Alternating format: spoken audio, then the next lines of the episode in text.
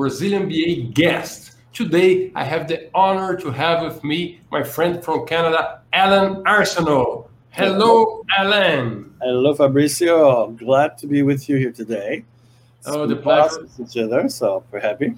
The pleasure is all mine. This video is going to be available also with subtitles in Portuguese at the IIBA Brazil chapter channel and for all over the world for who want to see. The question that I have for you today, Alain, is should an executive be a business analyst?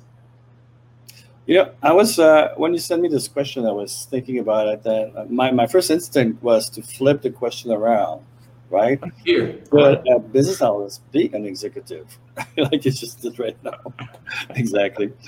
And, and, and so if I answer the question from the flip side, uh, yes, a BA could raise to uh, a level of executive.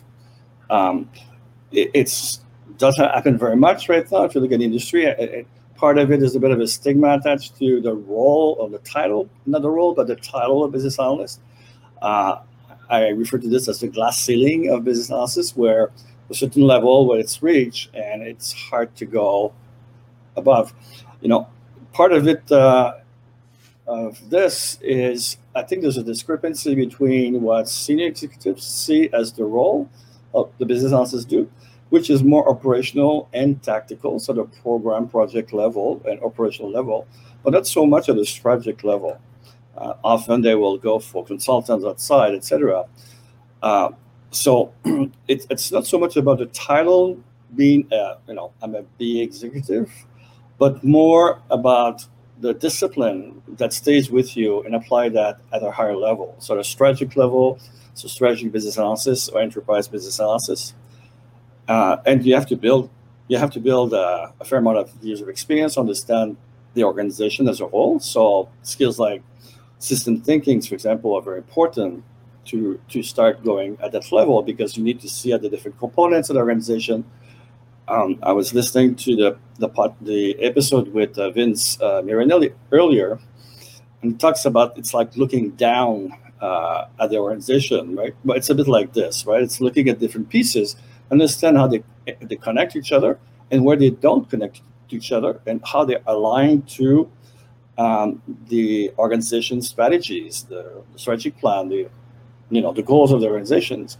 So it's having that purview. It's very important it goes beyond that. It also has to be with understanding of the business ecosystem, so in which the organization lives as part of this galaxy of other entities, government, regulators, suppliers, suppliers of suppliers down the chain. It's also understand that, and obviously the customer.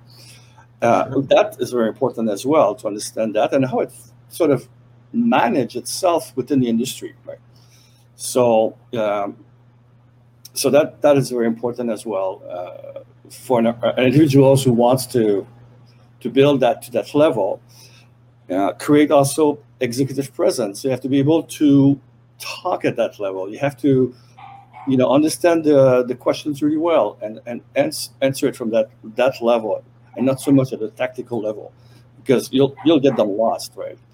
So I hope I hope it oh, that, that's nice. Uh, and when you when you say about a business analyst talking to the executive level or having an influence on executive level, I can see he or she taking a, or she or for, for sure. uh, uh, but I can see this business analyst growing up in her career or, or, or her career.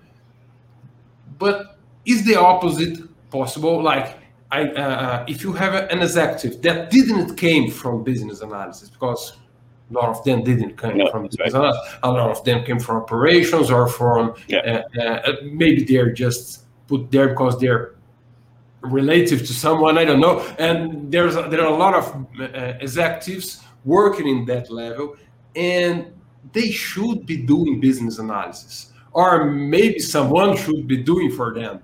But should they hire or should they study and learn business analysis? Because sometimes I, I just believe that people there on the C level just feels like they don't need to learn anything else more because they know everything. Well, that's the ability to manage stakeholders, right? And that's what I mean by the executive presence.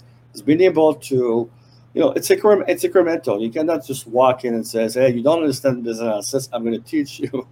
it won't work. Right. It's really much about your role as an influencer, right? So using those skills, uh, negotiating, uh, influencing, and demonstrating that the value you bring to help them to get better insights to make better decisions. That's really because their role at that level, it's about making decisions constantly about, you know, the organizations and the products, etc. So it's really about this. If you want to build yourself to that level, you really have to build a, a different set of skills uh, and provide insights that directly address the needs of those individuals. If you start talking at a tactical level, the project level, you're going to lose them, right? So you really have to speak at that level uh, to gain that traction. So, and it's not for everybody, right? Uh, but some people are very uh, strategic thinking. I think that uh, there's a position for them. Uh, they won't have the title executive BA. I, have never seen that. Maybe they are. I know some organizations that have institutionalized, sorry about my French, uh, enterprise business analyst. So the sort of they play a role at a enterprise strategic level. I talk a lot with my hands. Sorry. Um, so you know, um, I do I do hear consultants. I, I hear sometimes business architects in that level. Yeah. Uh, I can see counselors or, or, or, other words usually that are just doing business analysis in an strategic. Yeah, I mean, a, a, large part of business architecture, business architect's role is doing some business analysis.